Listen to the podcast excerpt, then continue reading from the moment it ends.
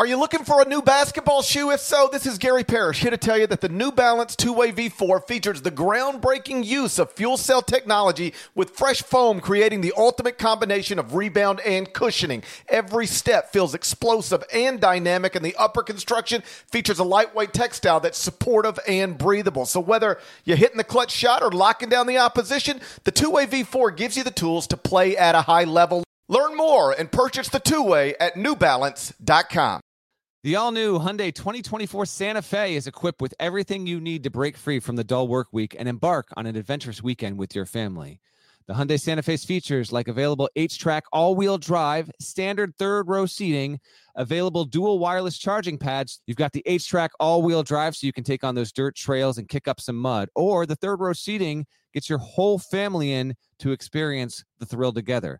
The dual wireless charging pads make sure that no one gets stuck in the great outdoors with a dead cell phone. Think about those adventurous activities you can do, like me taking a ski trip up with the family, maybe going on a camping expedition, anything and everything. Learn more about the all new Hyundai Santa Fe at HyundaiUSA.com. Call 562 314 4603 for complete details. Hey there, Gary Parrish. Welcome back to the CBS Sports Eye on College basketball podcast where we sometimes discuss camel fighting. Dodo Birds and Leaky Black. Matt Norlander is here with me. If you're watching on YouTube, please go ahead and smash that like button like you're Brandon Davies. You have consent. And if you are watching on YouTube, uh, let me go ahead and apologize for my appearance. I now have 14 stitches above my left eye, and my left eye is swollen pretty badly. It turns out, and I guess I, I always assumed this, but never really knew for sure. Turns out, headbutting the corner of a dresser in the middle of the night it can take a toll on your head. Hey, dead leg, how are you? Hey, dead eye, dead eye, Dick. oh my god! Why don't you really looking at that camera? Can you? Can we get the full thing? Can we? Can yeah, we just? I, I'm gonna. I'm gonna. When you, I'm gonna wear the hat for the rest of the episode, um, just because it covers most of it up. But in the spirit of transparency, yes, go ahead. Let- and and and to uh, let people who might be watching the Veterans Classic on Friday night know what they're going to be dealing with on the sideline.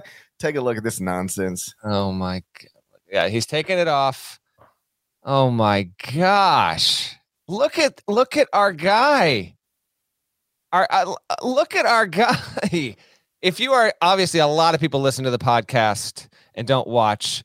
Uh, you can follow Eye on College Basketball Podcast. Go to the YouTube channel. By the way, the fastest way to get the podcast is to watch live on YouTube. That's the fastest way. So, a reminder there. GP just showed you. You legitimately look like you got into a boxing match, man. And so, let me be clear here. Mm-hmm. And we're going to talk plenty about college hoops, but we have to acknowledge this right off the jump because one, this is like literally, eh, this might actually impact your your vocation, your day to day life here. You're supposed to be on television in two days doing sideline duty. Dude, 14 stitches. And so what you got into a fight with a dresser in the middle of the night here? What no, exactly happened, man? Okay. So if you go back and watch the Leaky Black episode, and shouts to Leaky Black. He was tremendous. I appreciate all the nice responses we we got for, for sure. doing that. He was like having Leaky Black was going to be fun no matter what, just because it's Leaky Black and he's a part of the podcast. But like having him actually be good, you never know um, if a student athlete is going to be comfortable in that setting and and you know interesting in that setting. And I, I, thought he was just tremendous. I hope he plays basketball forever but if he ever wants to have a job in this part of the business um, he seems equipped to be able to do that. Smart guy sharp guy. He was a lot of fun to talk to. But if you go back and watch that on youtube you'll know and watch it closely you'll see a few times where i clearly hit the mute button on my mic and i was coughing. And that's because at some point on like late Friday nights, early Saturday, I developed a a cough. Now, keep in mind, we had just been at Disney World for a week. You know, flying there, flying back. You know, you're in Space Mountain with a million people.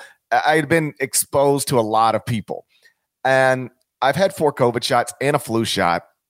So I'm just, I'm just broadly speaking, not that concerned about it. You know, my kids are vaccinated, my wife's vaccinated. I was like, we'll be fine come back home not feeling so well by Friday night, Saturday morning, but I'm getting through it. And I'm not the type that when I don't feel well, I just shut it down. My wife's always like, I don't feel well. I have to get in bed and lay there all day. And I'm like, I don't feel well, but I'm going to you know, I was going to go play golf, so I'm going to go play golf. I don't feel well, but I got to work. I'm going to work. I just, I just plunged through it. And that's what I was doing, doing the Leaky Black episode. Um, you know, even play golf on Sunday, not feeling well, but I was coughing pretty considerably. Took a, a COVID test that came back negative. So I'm like, okay, well, I just got a common cold then. It's probably not the flu because I know you can get the flu after a flu shot, but I've literally never had the flu after a flu shot. And so I was like, it's probably not the flu. No, it's not COVID. It's just a cold. I've got a cough. It'll be fine. I'll swig Dayquil. Wouldn't play golf Sunday.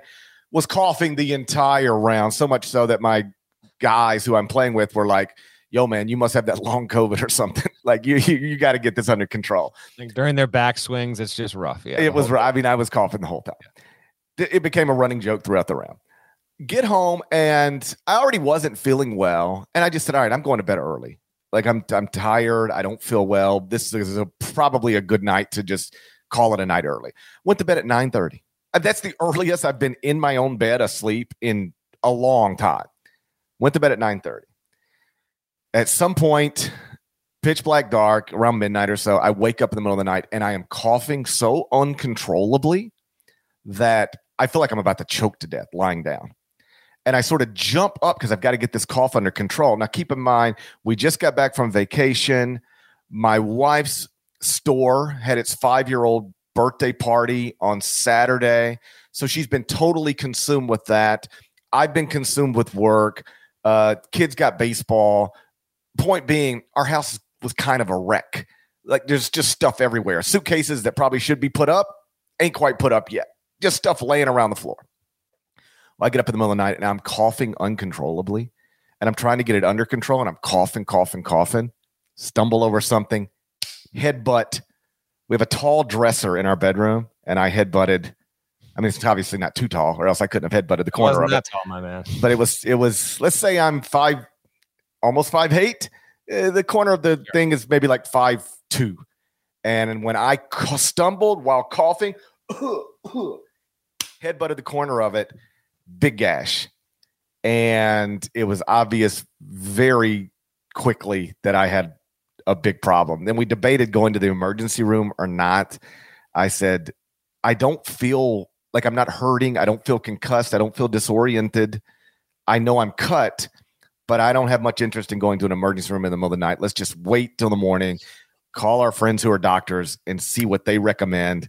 So we waited. I went to a plastic surgeon on Monday um, got 14 stitches. They'll be in until next Tuesday, which means more or less this is what I'm going to look like on the sideline for the Veterans Classic on Friday night. My apologies in advance to Kelvin Sampson. There's always something, man. Start of a season with this podcast. Was two years ago. I had a dead deer in my yard. There's just there's always something going on. All, we're providing content uh, I'm glad you're feeling better. That's unreal. Shouts to Kevin B in the li- in the chat. He just said some, some he calls it a dresser, many call it a nightstand. That's a and that is a that is a that is a good line. Yeah, man. I hope that eye is re- like you need to. Speaking of, like what? just to show you, I'm not faking. I still have a cough. I'm okay. struggling, man. I'm struggling. I, I, I can. Oh, and, and here's the way we know it was the. We now know it was the flu. Uh, guess who's downstairs right now in bed with the mm. flu? My five year old. He actually went to the doctor, got diagnosed with the flu yesterday. Uh, uh, so yeah, I clearly right. passed it to him. Feel uh yeah, hope, hopefully your family's feeling better here as quickly as possible. We actually on the previous pod I mentioned, we actually uh wife and I just got our flu shots a couple couple of days ago there. Man, oh man. Yeah, if you got to uh if you got to hit that that little cough button there as many times as you need to, don't worry, I got you. I got you, buddy, and uh, hopefully you're feeling better. Yeah, get the get the frozen bag of peas on that on that eye as, as often. Yeah, as I've been keeping because I saw your you shared the photo in our CBS Slack Troops Slack room, and like it didn't look great, but it looked manageable. Dude, you are you're four times worse now than what you I know. Like it, it, like in truth, on Monday afternoon after I got the stitches, I reached out to you know my bosses at CBS Sports Network and I said, hey, listen, I want to be clear. I feel fine. I don't. I just don't look fine, and I know I don't ever look like like Evan Washburn or or or Tracy Wolfson or any uh, accomplished sideline reporter. I, I I start from a place of disadvantage, but like now I don't even look good relative to my own low standards. And so I sent a selfie, and they were like, "Oh, you know, it'll be it, it's it'll be fine. You know, we can we'll even have fun with it." but you are right. It looks way worse today than it looked on Monday, and it looks way worse today than it looked last night. Like when I went to bed last night, it was not swollen like this. And when I woke up this morning, my wife looked at me and she was like, You're not going to be able to be on TV. And so I still think I'm going to be on TV. It just is what it is. But I, I, I am, I am compelled to send a updated selfie to my bosses and just say, before I get on this plane, like this is, this is what you're dealing with. Are you? Is everybody comfortable with it? I'm comfortable with it, but I got to make sure everybody else is. What a what programming just- note on that, just so our listeners know. Um, you know, we're back in the swing of the season. Sunday night episodes, Wednesday mornings, Friday mornings. For the most part, we're going to try and do our Wednesday and Fridays at 11 a.m. Eastern, 10 Central, 9 Mountain.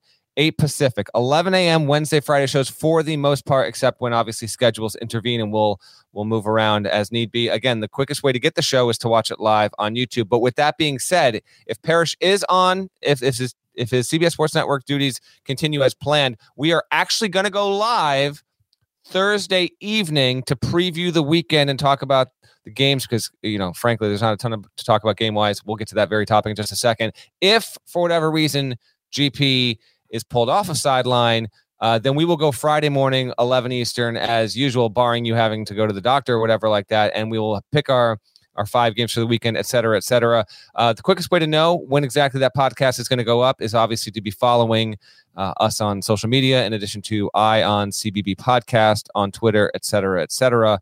Uh, but that's just a, a, schedule tweak for this week, if indeed you wind up doing TV stuff, which I think you'll wind up doing Friday. Yeah, I, I, my plan is still to to go work, and like I've already checked into my flight. Um, but and and the reason we wouldn't be able to go Friday morning then is because you know we have a, a doubleheader Friday night um, at the U.S. Naval Academy, Houston St. Joseph's, Princeton Navy, and the shoot arounds are all Friday morning. Four shoot arounds that I'm going to be attending. Uh, in theory, on Friday morning. So if I'm, if I, how about this? If I'm in Annapolis, Maryland tomorrow, we will be podcasting on Thursday night. If for some reason I am not in Annapolis, Maryland, we'll just podcast on Friday morning. Uh, we'll let you know soon as soon as we know. So that's that. We're now through two days of the college basketball season. There have been, unfortunately, zero marquee games to date, eh, which is a, a real bummer. So I want to start by asking you this, uh, merely for the people who might not understand, because this doesn't really happen in other sports. Baseball has opening day, and it's a big thing. The NFL has that Thursday night opener, and it's a big thing. The NBA has a uh, season opening doubleheader featuring the reigning champions every year, and it's a big thing. And in college basketball, we started with every top 25 team in action against an outclassed opponent. Literally, every top 25 team opened on uh, Monday with a game in which they were double digit favorites and they all won. So, for people who might not understand what we're dealing with, can you, Dead Leg, please explain uh, why this season started A, in competition with Monday Night Football mm-hmm. and the midterm elections, mm-hmm. and then B, with exactly zero compelling matchups between ranked teams? Right, that's the big issue. And there were a couple obviously notable results. We'll get to that in just a little bit here. But as to the the issue of the schedule, uh, you know, it it it was a problem this season. Hopefully, it's not a problem next season, the season after. Normally, obviously, in the past five six years, college basketball changed its opening day from a, the Friday night of of that you know in November, second Friday to Tuesday, so that it's not competing with Monday Night Football. You have the Champions Classic because I want to be as quick as possible as this. Okay, so uh, every college basketball season works backward from the Masters. Okay, the Masters is predetermined every single season. The Final Four always happens uh, the Monday before the Masters gets played, and then you have X amount of weeks in a given season that get played, and then you work backward from that. Because of the way the calendar broke this season, you know, not the the seventh of November, the sixth of November is not always on the the same day of the week, right? And you have the election year You'll recall that in 2020, there was actually a push to have no NCAA action of any kind on election days. No practices, no games, no nothing. There was pushback on that. And so now it's more of it's an initiative to, if you feel like you can not play games on uh, on an election day and and not practice, you know, by all means, go ahead and do that. Uh, for the most part, that wound up being true. There were only a handful of games on Tuesday night on election night. There were some games, including one that we we at least got to mention here before we get out of this podcast. But for the most part, there weren't. So what happens then? Champions Classic gets booted back a week because of this. You don't have that, you know, tent pole event to kick off the season, which is unfortunate because that is a major event. And most every season since the Champions Classic has been a thing, Parrish has gone to it. I've gone to it almost every season. Guess what? It's not happening this year. It's a it's a week into it. We won't even be at this. Um, so everyone scheduled games on Monday night. The problem is coaches are cowards. They will not schedule if they can avoid it. They are not going to open up their schedule against a legitimate opponent because you know we do have good games coming in the next week. Uh, you know we've got the Champions Classic, we've got Gonzaga, Texas, Baylor, Virginia, Indiana, Xavier, Villanova, Michigan State, UCLA, Illinois, you know Maryland, St. Louis, Florida, Florida State, and more. Those are all coming in the next week. We have really, really good games. But if you give coaches the opportunity to say, you know what? I don't get to, get to control my conference schedule. The leagues and TV determines when we play, who we play in the league play. The only thing I have control over to a limited ex- extent is my non conference schedule. So any bit of control that they can take, they're going to take advantage of. And coming off an off season, particularly when the portal and all the transfers therein, it's never been, you know, there's never been a higher volume than the past two seasons. You know, more than 3,600 players have entered the transfer portal in the past two years.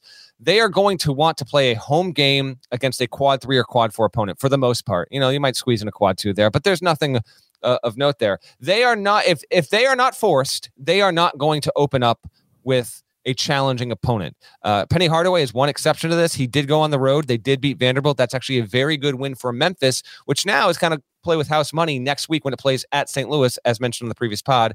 Memphis is the only program at the power conference level or power conference designation that is opening its season with two road games.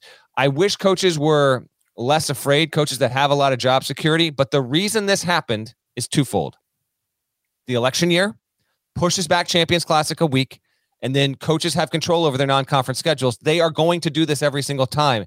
The other thing to this, by the way, is that there's some there's some murmurs out there that if the if the genie might be out of the bottle in the Champions Classic, and I hope this is not the case. But there's definitely a, a you know some hushed concern over this, I guess, with Kentucky Kansas, Duke, and Michigan State not at as of this moment not being absolutely all on board to going back the way it was and having it be, you know, if we can play one or two games against inferior competition, just let us warm up. Let us ramp up before we get into this big high profile event. Man, we we really prefer that. Um, obviously, for the sport, that's not the better thing. Uh, Duke, Kansas, Kentucky, Michigan State, for the most part, have fared just fine by opening their seasons for the past decade by playing one of those other teams in the Champions Classic. Uh, it should continue. We need a big event just to help kick off the season. I certainly hope it goes back to that, but uh, I'm I'm told that there's no guarantee right now it's going to go back to that. Hopefully, um, you know, ESPN's obviously the one that that broadcasts that event. Hopefully, ESPN can put its foot down and, and really insist that it happens because it's good for it's good for college basketball television. It's good for the sport, and that's where we're at. It's unfortunate that we are opening up the uh, you know our first Wednesday podcast of the season by talking about your unfortunate situation, looking like you went up against Tyson, and and now you know not having a lot of great games on the schedule until we get to Friday. But that's the reality of where we are. This is why you've got to have somebody looking out for the sport as opposed to everybody looking out for themselves. Like on the opening weekend of college football this season. We had number five Notre Dame at number two Ohio State number 11 Oregon against number 3 Georgia, number 7 Utah at Florida, number 23 Cincinnati at number 19 Arkansas. If football coaches like Nick Saban can be convinced to open with interesting games in the spirit of what's good for the sport, then there is no good reason basketball coaches shouldn't be able to be convinced to do the same. There's literally nothing that can happen to you in a college basketball opener outside of a serious injury to a marquee player that will change your season in any meaningful way. If you win the game, great. If you lose, it's not really a big deal. So the truth is, and I understand the way the calendar works, But these are all things that can be worked around and should be worked around.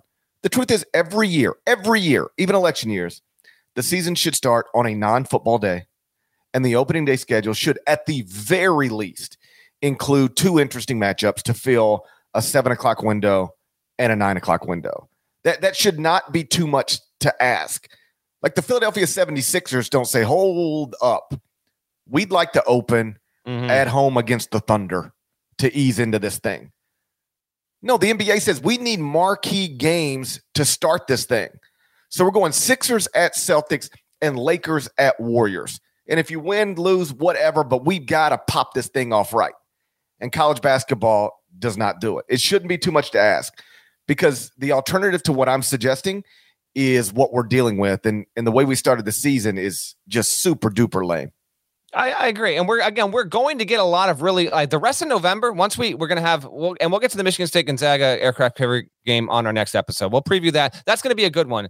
Uh, but that's really the only major one this week, and the rest of November is going to be very good. But you just you know you want to best set up the sport for success, and this was uh this is what happens when you give coaches the power. Yes, that they need to have their hand force, otherwise we're where we are and all top 25 teams getting a win although yes a couple got scared we can get to that as well but uh, you know if if the sport can somehow find a way to ensure that this doesn't happen again you're going to set it up for success moving forward and yes starting on a tuesday night or a wednesday night would be best every year going forward. So despite the lack of compelling matchups to start the season there have been some interesting results. Houston's kelvin sampson recorded his 700th, uh, 700th career victory. TCU, which is ranked 14th in the AP poll, barely got past Arkansas Pine Bluff. USC lost to Florida Gulf Coast. Oklahoma lost to Sam Houston. Florida State lost to Stetson. Cal lost to UC Davis. Georgetown, bless them, needed OT to top Coppin State. We're going to get into some of that stuff next. But first, a word from our partners. This episode is brought to you by Progressive Insurance. Whether you love true crime or comedy, celebrity interviews or news, you call the shots on what's in your podcast queue. And guess what? Now you can call them on your auto insurance too with the Name Your Price tool from Progressive. It works just the way it sounds. You tell Progressive how much you want to pay for car insurance, and they'll show you coverage options that fit your budget. Get your quote today at progressive.com to join the over 28 million drivers who trust Progressive. Progressive Casualty Insurance Company and Affiliates.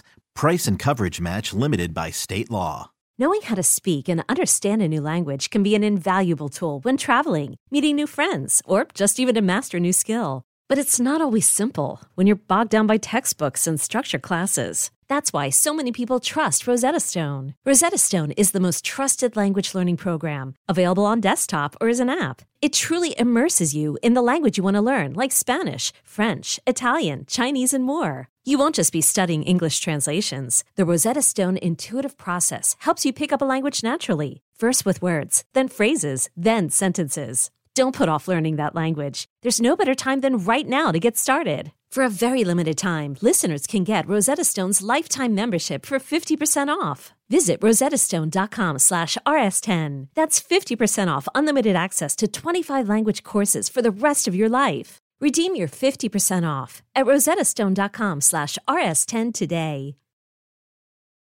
So Deadleg has noted it has not been a compelling start to the season, but I've I've still been watching. I know you've been watching. What if anything has stood out to you?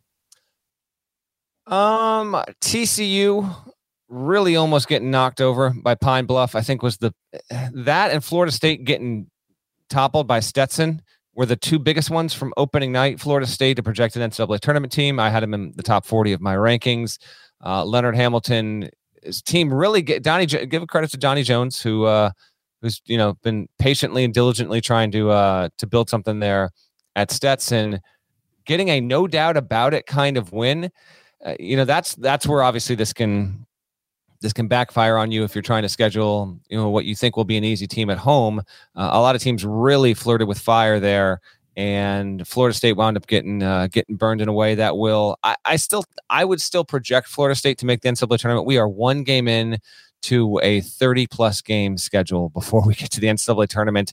But if Florida State is a bubble team, losing at home to, to Stetson, and I am I actually love this about college basketball. Once we get into like early March, you start to hear a little bit of that out of date, outmoded thinking where how you're playing then should matter more than no, every game counts. Every game counts equally. And so if you can't beat Stetson on your home floor, no matter when that game happens, yes, it should have a, a significant impact on your NCAA tournament case. We'll see if that winds up being the case there. I couldn't help but notice the fact that um, TCU you know, Creighton got a decent push. It, it, wound up it wound up pulling away. Yeah, they won. They ended up winning by double digits. So if you just look at it, you're like, oh, well, Creighton won by double digits. It's fine. But like they were they were in trouble for a minute.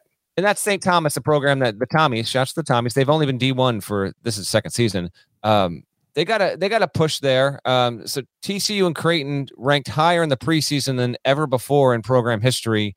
Uh, I I just I I couldn't help but. Uh, but notice that. I'll also, by the way, um, I had this in my notes. I forgot to bring it up. It, it, Florida State didn't have their big Spanish freshman Baba Miller, who's out for 16 games because of um, just a whole bunch of nonsense. He shouldn't be suspended that long, but he is. And had he been on the floor, I don't know if it would have made it. Uh, Stetson played that well, but it is. We do have to at least note that that he wasn't. Uh, he should have. He wasn't there. He should have enrolled at Memphis. They would have played him no matter what.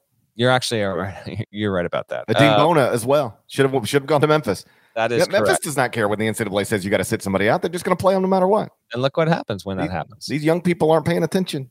On the note of Creighton, um, shouts to uh, Rush the Court pointed this out recently uh, on Twitter. Uh, reminded me. So in each of the past three seasons, at least one preseason AP top ten team went on to be unranked at the end of the season, and it's actually happened uh, 16 times overall, 16 instances in the past 10 seasons. So it happens uh, pretty much every single season. And in some seasons, we have multiple instances of that. Looking at the preseason top 10 this season. It's, you know, uh, I, I think the teams that are in there are Creighton, Arkansas, Duke, that are the three candidates. Um, only because of Creighton's early early struggles. Arkansas has a whole new roster. Duke has a new coach. I don't think Creighton will be that, but those are the three teams that I think would be most likely. We'll see if it winds up happening in recent seasons. A year ago, uh, was Michigan. Year before that, it was Wisconsin. Uh, and we also had Duke and Kentucky. Those were all preseason top 10 teams two seasons ago. They didn't wind up ranked. You go back in recent history, it's been Florida, Carolina, USC, Xavier, Wichita State, Texas have all been preseason top 10 teams to finish unranked at the end of the season. We'll see if that winds up being the case there. Um, I've got a couple other observations, but I want to volley this back to you. What stood out to you? What takeaways do you have from the first two nights of the season? Well, um, what you noted, obviously, like I'm obviously uh, paying close attention to the ranked teams that are playing because I've got to update the top 25 and one every morning.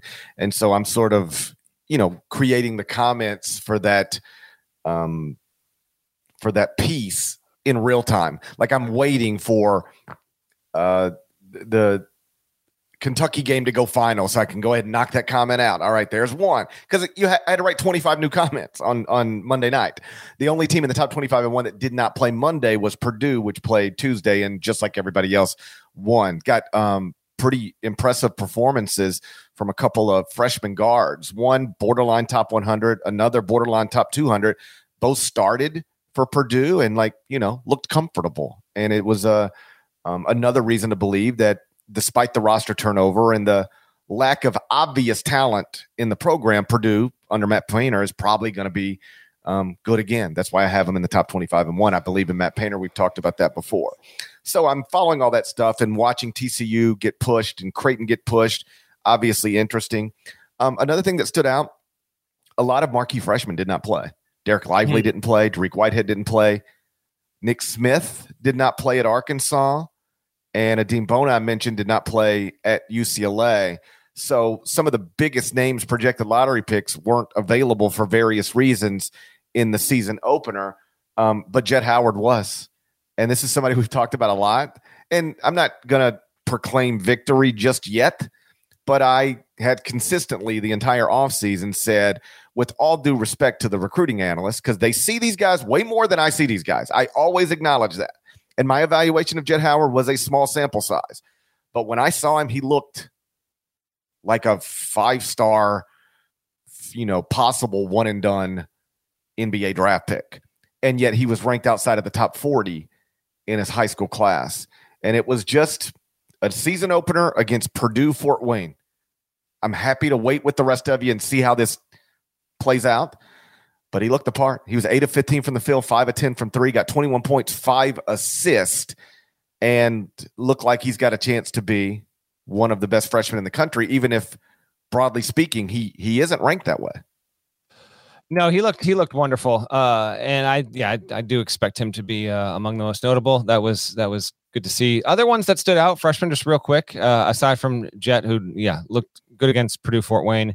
Uh, Grady Dick might have had the best night yeah. of any freshman. I mean, Grady Dick was uh, again Grady Dick is his name. He looks like you think he looks. Twenty three points uh, for Kansas and was I mean, I was checking in here and there. They won 89-64 over Omaha. But uh, what I did see there, he would look like the um, the most important player, and the best player on the floor in that one. So he had a, he had a big night. Uh, Keyonte George, uh, both are no. You have Nick Smith, freshman of the year. I have Keyonte George, national freshman of the year. He went for 13 points, seven assists, six boards, only one turnover. Uh, in Baylor's, you know, they Mississippi Valley State's uh, considered, you know, bottom five team according to KenPom. They rolled them, but Keyonte George had a, had a good college opener. Uh, Cason Wallace played well, 15 points in his debut for Kentucky, along with nine assists and six rebounds, a pair of steals as well. I thought he did well for himself. And then two more to note: uh, Duke was was shorthanded. Mark Mitchell actually did well for himself. Uh, 18 points, uh, just two assists, but he had a block and a steal. Duke got a push from Jacksonville early, 171 44 they've got so many good freshmen. No Lively, no Whitehead. Mark Mitchell steps up, and he uh, he has a good one. And then uh, another team hit on a couple teams that almost that almost got toppled. Uh, South Carolina almost lost to South Carolina State. They only won by three. GG Jackson had 18 and 10 in that game, so the freshman had a really nice game and a nice debut in Gamecock threads. But South Carolina State uh, nearly pulled it off, and I had two people who have been in to see South Carolina in the past month reach out and say, because I had South Carolina in my top 101. They're like, you might be right, but it's looking like it could be a long season. So we'll see. Like, just not not rave reviews behind the scenes about how the team they're, they're under first year coach. They need time, uh, but those opinions were reflected in the final score and the way that South Carolina actually got its skin of its teeth win against South Carolina State. So those were some freshmen to me that uh, that stood out. One more close one. Oh well, we got to get to two, right? Both in the Big East. Providence got a scare from Rider. Mm. The Broncs had the ball down one, five seconds to go, and then one of their players tripped over himself. It spoiled even a chance to get off a potential uh, shot to to win the game with an upset. So Providence dodges one. They did not play good defense at all in the first half, uh, but they get the win. And then Oh my, oh my. Georgetown wound up pulling away in overtime, but Coppin State had a, had a little bit of a crazy sequence to tie the game on a three pointer. Coppin State was leading down the stretch against Patrick Ewing's team, which, uh, you know, it's been almost 11 months since they actually even won a game. They did get the win. Hoyas got the win. Noisy night in DC. Of course, I'm only referring to what happened on the basketball floor. And they got the win, but my goodness, Georgetown fans, I know you're like you're tired of this, but to open the season, Coppin State, nearby, nearby program, Juan Dixon leading that school, that would have been a huge yikesy. It already was noisy enough that it got to overtime. It was like the only game of real no. Providence got a little run, but Georgetown, because they hadn't won a game GP in so long, they they they get the win, but it does not portend to a significant turnaround this season under Ewing. Yeah, I went from focusing you know, my office, I've obviously, like most people in our jobs, have lots of different screens available. And I went from focusing on cable news, the midterm elections, to all right, I guess I'm going to have to put the volume up on Georgetown and and and pay a little closer attention to this.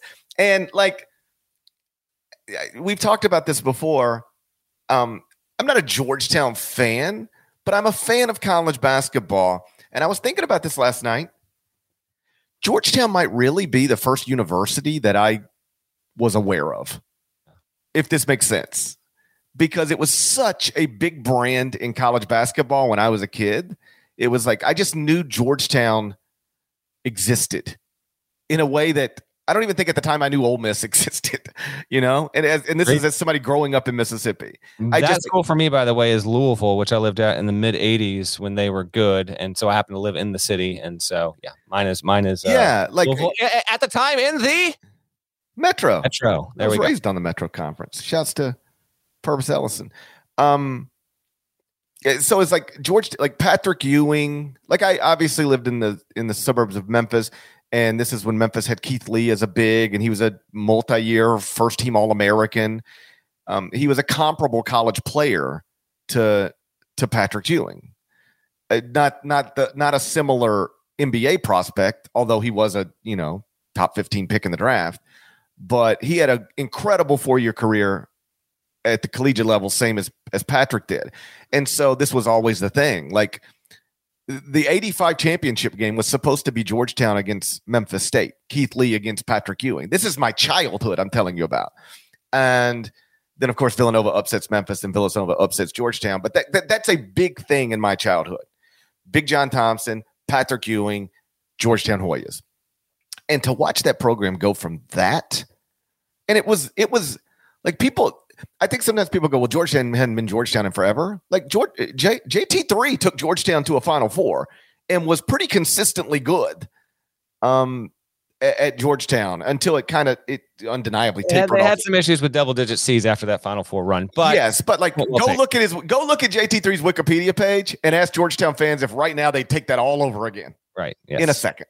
So it didn't just fall off after Big John, but it, it was a monster of a program and then just to see it go winless in the Big East last season and then struggle with Coppin State in the opener. Like I had no money on this game.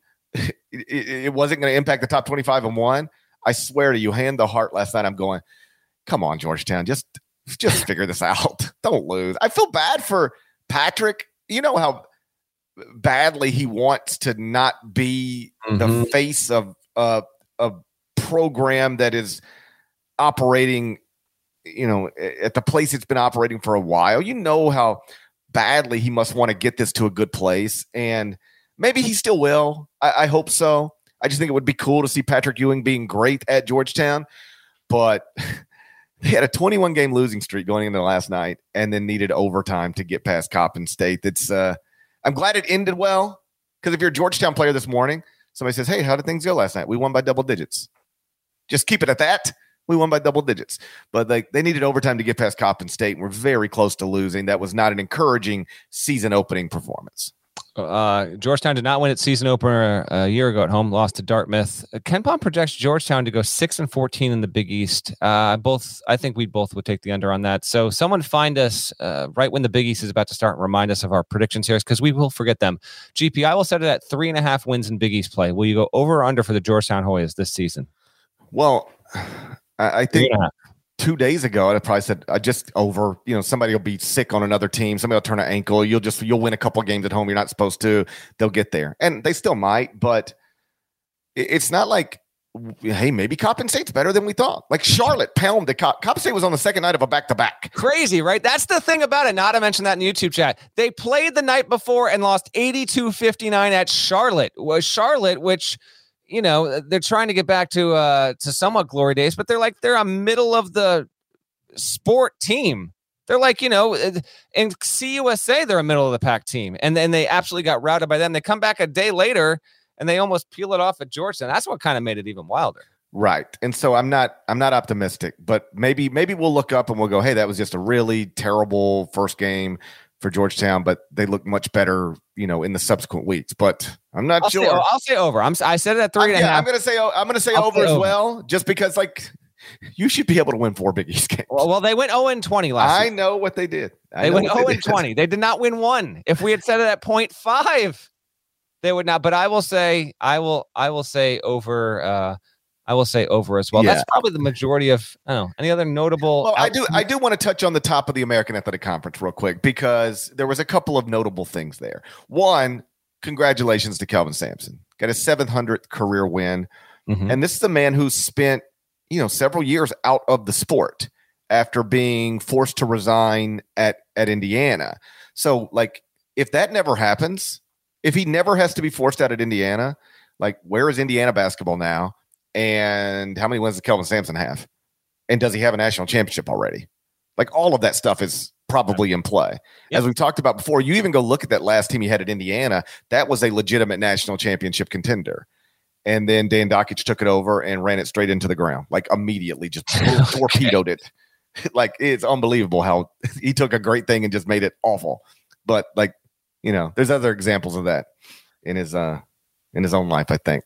So, but but like Kelvin could have won a title that year, and if not that year, then in the subsequent years. But either way, after an after being forced out at Indiana, taking a total rebuilding situation at Houston, and missing several years of being a Division One men's basketball coach, he's still at 700 career victories, and I think arguably, if not undeniably, has his best chance ever right now to actually win a national championship. As of yesterday morning, um, North Carolina and Gonzaga, according to Caesar Sportsbook, I mean, North Carolina and Kentucky, rather, according to Caesar Sportsbook, had the best odds to win the national championship, but Houston was was third. And uh, obviously, if you watch the season opener, it was against an outclassed opponent, but they just overwhelmed them. And it was nice to see Sel, uh, Kelvin get that 700th win, and he'll go for 701 on Friday night at the U.S. Naval Academy uh, in the Veterans Classic. Trivia time. Okay, let's go. I got two of them. All right.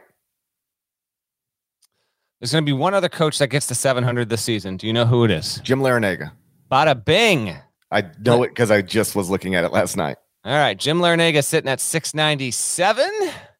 Let me bring up the Miami schedule real quick for you right here. So 697 for Coach L, as they call him. Coach L got a win, got a dub against Lafayette. No, not a lot of drama there. So UNC Greensboro, 698, Florida A&M, 699. And then, ooh, right up here in uh, in my in my state of Connecticut. Uh, win number 700 could come maybe against Providence uh, at at Mohegan Sun next Saturday. Okay. So Houston, oh, you got another trivia time. Yeah, yeah, part of okay, I, Now, I, I wondered if you researched this, but I'll ask anyway. And plus, it's it's uh, something for our listeners to learn. All right, how many active coaches have 700 or more wins in men's D1? I was going to ask you this, and then I was like, I don't feel like looking it up, so I just amazing how thing. we're on the same I, I I wondered if you might look it up as well. It's like if he tries to trivia time me with this, I'm not going to even. I won't so even. So obviously, um, Bob Huggins. Yes, John Eight, Calipari. Forty-one at the D level for Bob Huggins. Yeah, John Calipari. Calipari, yes, he's at seven sixty-eight. Uh, some of these are NCAA vacated adjusted, but yes, whatever. Uh, Jim Boeheim. How about this on Jim Boeheim?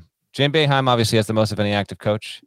Boeheim just got. Boeheim was on the sideline for his 1100th victory. Okay, I'll phrase it that way. Boeheim was on the sideline for his 1100th victory on opening night against Lehigh.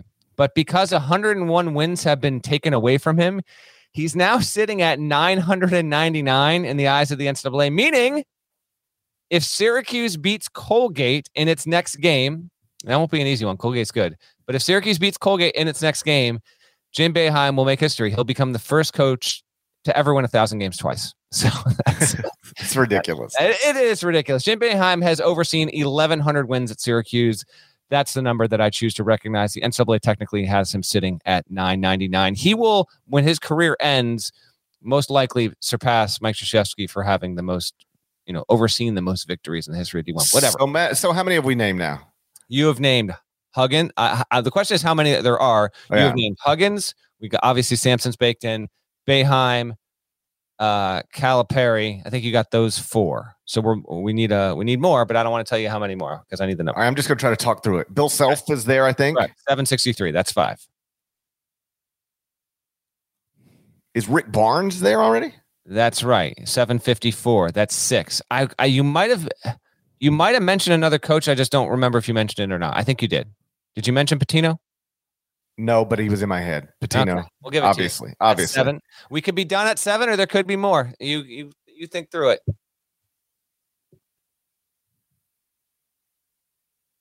Those are the only ones that pop into my head. Who am I missing? Am I how many? How many am I missing? You are missing two. There are nine active Division One men's basketball coaches with at least seven hundred wins.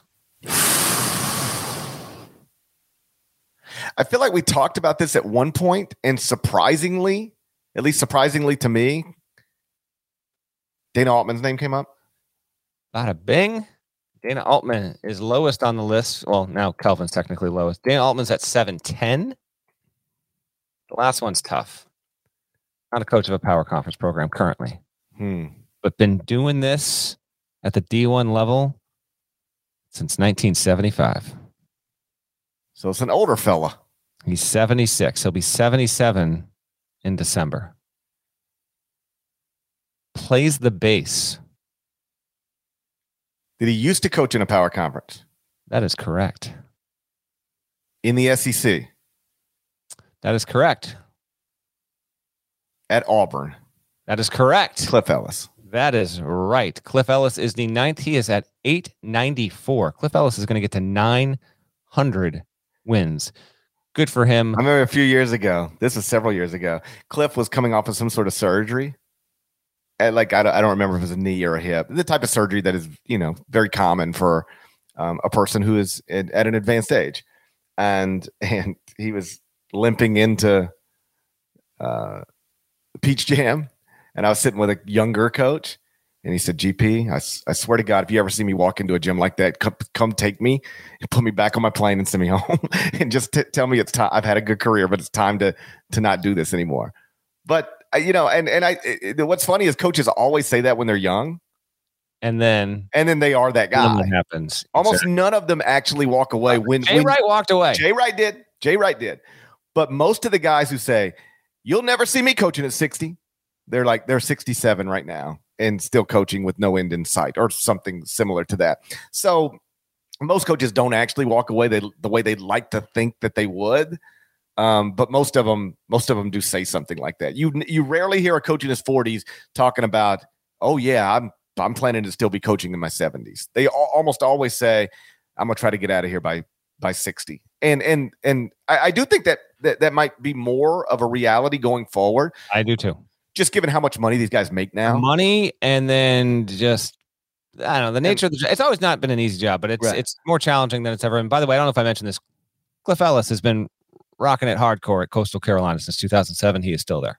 Yeah, so uh, you get a lot of um, you you get a lot of guys who got so much money that they can they can go. You know what? I don't want to do this anymore. Which is kind of what Jay decided for a variety of reasons. So I think it might become more common, guys walking away.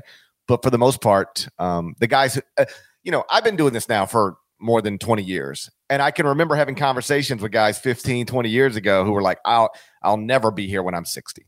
And they're like literally still running some of the best programs in the country in their 60s right now. That is how it goes. Uh, so, what else you got? Well, elsewhere in the American, you touched on this, um, but it was probably one of the most notable results for the first two nights. Uh, Memphis was the only power conference team to play a power conference team in its season opener. And the Tigers went on the road and played a Vanderbilt team that had reportedly handled Xavier pretty easily in a scrimmage the week before. And I don't know how much of this game you saw, but Memphis like controlled it from start to finish. They were up by double digits early, by 19 at one point, and won the game by nine. Um, Kendrick Davis was good. DeAndre Williams was um, his usual self you know, Jon Rothstein pointed this out on Twitter. It's something I've obviously mentioned before. Since DeAndre Williams enrolled at Memphis, um, when he plays, the Tigers are 36 and 12. And when he doesn't, they're just seven and seven. And so what's wild is that under Penny Hardaway, that Memphis program has enrolled five five star guys, including, you know, top 20 picks like Precious Achiuwa, James Wiseman, uh, Jalen Duren. And yet you can argue quite convincingly that the most important player to the Memphis program in the Penny Hardaway era has not been a five star freshman, even though Penny has had two top ranked recruiting classes. The most important player of the Penny Hardaway era is actually a 26 year old transfer from Evansville.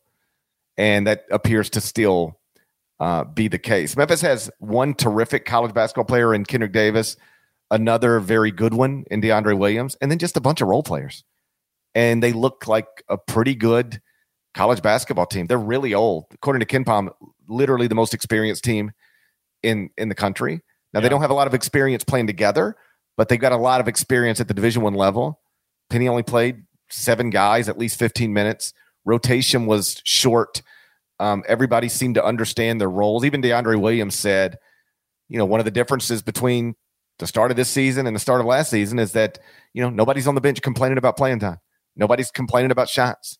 You know, everybody understands their role, and it was a it was a nice first impression. And now Memphis goes on the road once again on Tuesday uh, to play St. Louis. Mm-hmm. If they were to win that one, and that's going to be tough. St. Louis is good, and then come home and beat VCU. uh, they would open the season with three straight wins over top 100 KenPom teams and might be able to break into the Associated Press top 25 poll on the subsequent Monday. Yeah, uh, I didn't have Vandy in my top 101 entering the season. They are that at KenPom. They're 74 right now. We'll see. That that that'll probably be a quad two win at worst. Hopefully for Memphis. The the benefit here is that if you're able, you've already like now it's it's a little bit of a house money situation. St. Louis will be a tough one to pull off, but if you get it, my goodness, talk about uh, really benefiting your at large case down the road. Why these games do matter. I went on your radio show earlier this week and said that very thing. These things can have really strong downstream effects once we get to trying to figure out if whether you should be in or out. And if you're in, you know, seed line, knock them up a spot, right? So we'll see if they can pull it off. They got the road win under their belt. That's a big one. That's a nice that's a nice ad for Memphis there. And obviously an intriguing team to follow the season because yes, it's Kendrick Davis we'll see. Like it's not unthinkable he could be the American Player of the Year. Uh, Houston's got dudes, no doubt about it. But if Kendrick Davis winds up being the guy who truly uh, changes the game for Memphis, And maybe you know he's certainly good enough. He's one of the best guards in the country there. And then DeAndre Williams, like. Yeah, what, what, do you want me to say, Parrish? You, you have a 26 year old on your roster that is going to make a difference. Yes, there's a lot of a lot of teams have a lot of old guys. Those old guys are like 22, some 23. year old Dude's 26. 26. He has lived a life. He's practically ready to write a memoir. I actually think that has real tangible effects on Memphis' outlook this season. We'll see if they can keep it going. They don't play again for I don't know why. There's an eight day gap. They don't play again. Like, like even Jerry Stackhouse, even Jerry Stackhouse after the game said, uh, you know, one of those guys over there used to play with me. exactly. like, and I'm sure, like for DeAndre Williams, the jokes have gotten like old. Maybe he rolls with it. I don't know, yeah. but uh, dude, it's it's actually I think it's a, it's a fun little plot line of this. He, he's 20. He, dude is playing college basketball, 26 years old. There's got to be, I mean, is 20% of the NBA younger than him? Probably. Like, how many guys are playing are getting an NBA paycheck on a roster right now that are younger than DeAndre Williams? Incredible. I, I I should do this just for just to, but like I think you could do top seven players in the Grizzlies rotation right now, top seven players in the Tigers rotation right now, and the Grizzlies might on average be younger. They, I, I would, I bet you they are. They gotta be. Yeah, they gotta be top seven in rotation. I mean, it's close yeah. because like J- Ja's twenty three now. Um, but like yeah. Jake LaRavia is in the rotation. David Roddy is in the rotation. They got multiple rookies in the rotation. Yeah. Um, yeah, I mean, yeah, the Grizzlies and Tigers aren't that different in terms of age. Sounds like is, a radio segment for you, my man. I'll get to it at some point. I'll get to it at uh, at some point. Before we get out of here, somebody did in the YouTube comments uh, mention John Gallagher and I, I, do think that's worth noting because, you know, he was a big story in the NCAA tournament a couple of years ago when he got um, Hartford there for the first time in school history. And, you know, a, as you know, that that school is now transitioning to a lower level of college basketball. And John, uh, literally on opening day, Monday, um, submitted his resignation um, and and accused the school of being in breach of contract. Um, you talked to John and wrote the story. I texted with him. Like he he's one of my favorite people. He's just like eh, every once in a while you'll get these random conversations like if you could hang out with four basketball coaches, who would they be? And you know, like that I think we even did a candid coaches question on this one time. And the names that often come up are like Bob Huggins because he's a blast and Bill Self is a lot of fun. Um, but like if you get outside of the big names and you like really have been around college basketball coaches, like John Gallagher is going to be on that list for a lot of people. He's a trip. And it just, man, I hate it for him that he finds himself in in this situation um, because he and the people who care about that program, um, you know, I, I know I'm talking about this from a distance, and there's two sides to every story, but I I think he deserved better, and I wish he got better because I, I like I like him leading and caring deeply about that program, and I don't like him being out of the sport. Yeah, we've got two coaching changes uh, that have already happened. You had Steve Masiello, who was fired at Manhattan, and now is uh, an unpaid advisor to Rick Pitino. Rick Pitino, obviously, Mass played for him. Uh, he's now at Iona, so that's a wild one. And then yes, Gallagher resigned on Monday. I did ask. I was like, "Hey, just just so I'm clear, you're not gonna go anywhere else." This he's like, "No, I'm not coaching this season." Uh, it just reached a breaking point. He did tell me and none of our none of our conversation was off the record. So he said, "Listen, I could have put a lot more stuff in that letter than I did. I could, you know, and again, two sides to every story, but the absolute breaking point was when the school now Hartford's transitioning out of Division One down to Division Three, and Gallagher and many others have tried to change that and keep it a Division One program. And literally, they made the 2021 NCAA tournament for the first time. They play against Baylor, they lose against Baylor, and within 24 hours of that experience, which is so validating for a coach and a staff and a school at a level like Hartford, right? Coming out of the America East, where Vermont's dominated that conference for the better part of 10, 15 years. You break through, you make the tournament, just incredible. He learns, oh, by the way, yeah, great job, but uh, but in a few years, your school's not even going to be able to play in this thing because we're moving you down to D3. Now, I'm not even getting into the economics of their of their athletics part, whatever. Uh, he tried to reverse that and and failed in that in that push. Um, slowly but surely over the past you know year year and a half uh, gallagher has felt as though you know the support and resources around his program have continually been stripped away uh, that he has been lied to misled and the biggest issue he had as of late he told me he was debating resigning for a month okay? But the biggest issue he had was when hartford which still is not a it, it's not a terrible team. It beat Dartmouth in this scrimmage that it went up and played against uh, the Big Green. But they go up to this scrimmage at Dartmouth. Hartford doesn't send a trainer, which is not com- not commonplace. Yes, Dartmouth had a trainer on staff, obviously, but a Hartford player winds up getting injured. And Gallagher said, "I couldn't sleep. I was sick. I couldn't focus the next day. This really messed me up."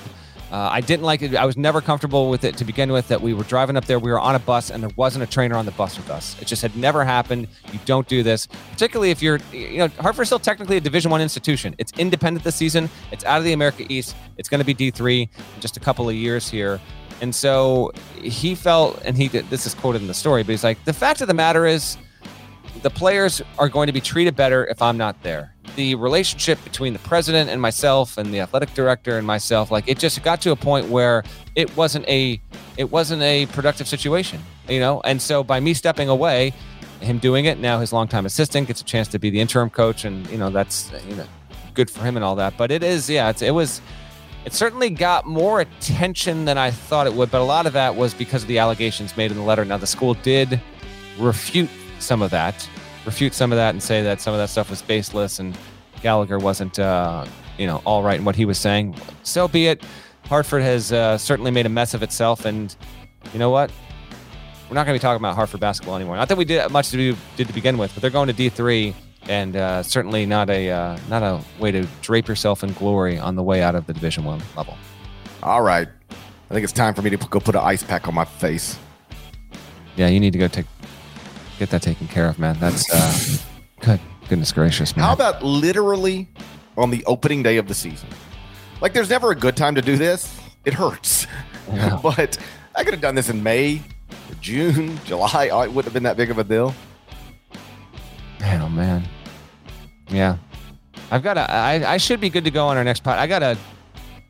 I got like a you know a big time dentist cleaning situation later today. I gotta get that done, but I gotta figure that I'm good to talk tomorrow night. I better be. If I can talk under these circumstances, you can talk. Well, you know, well, you can talk. It's it's more your appearance. You can talk. I think I think that I am good to go. But yes, I got a I got a dentist appointment this afternoon. We're off to a rough start. I know. It's a, a lot of chat. Life is full of challenges. You know. I hear you. Life is full of challenges. You just try they to. Said we couldn't make this episode 55 minutes long. Well, we them wrong yet again. All I need is four. Dude, I can get 55 minutes out of anything, especially on on the first episode since I've had 14 stitches put above my left eye. Not a problem. Shouts to Devin Downey. Shouts to Chester, South Carolina. Shouts to Huck and Larnell. And thank you guys once again for listening to the Eye on College Basketball Podcast. If you're not subscribed, please go subscribe anywhere you subscribe to podcasts, including Apple Podcasts and Spotify. Five stars, nice review. There's more of us than there are of them. Certain of that. Please subscribe to the YouTube channel if you haven't done that yet. We're going to talk to you again real soon. Till then, Take care.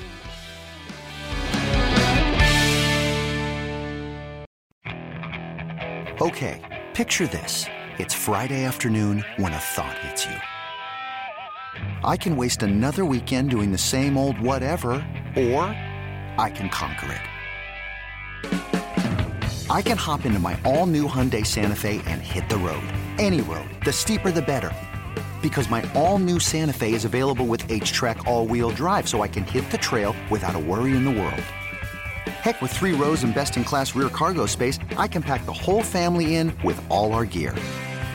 We've got available dual wireless charging for our phones, so we'll never lose touch with civilization, and we won't lose touch with the primordial power of Mother Earth. So, which is it? Waste the weekend or do something a little more epic?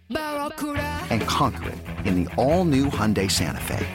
Visit HyundaiUSA.com or call 562 for more details. Hyundai, there's joy in every journey.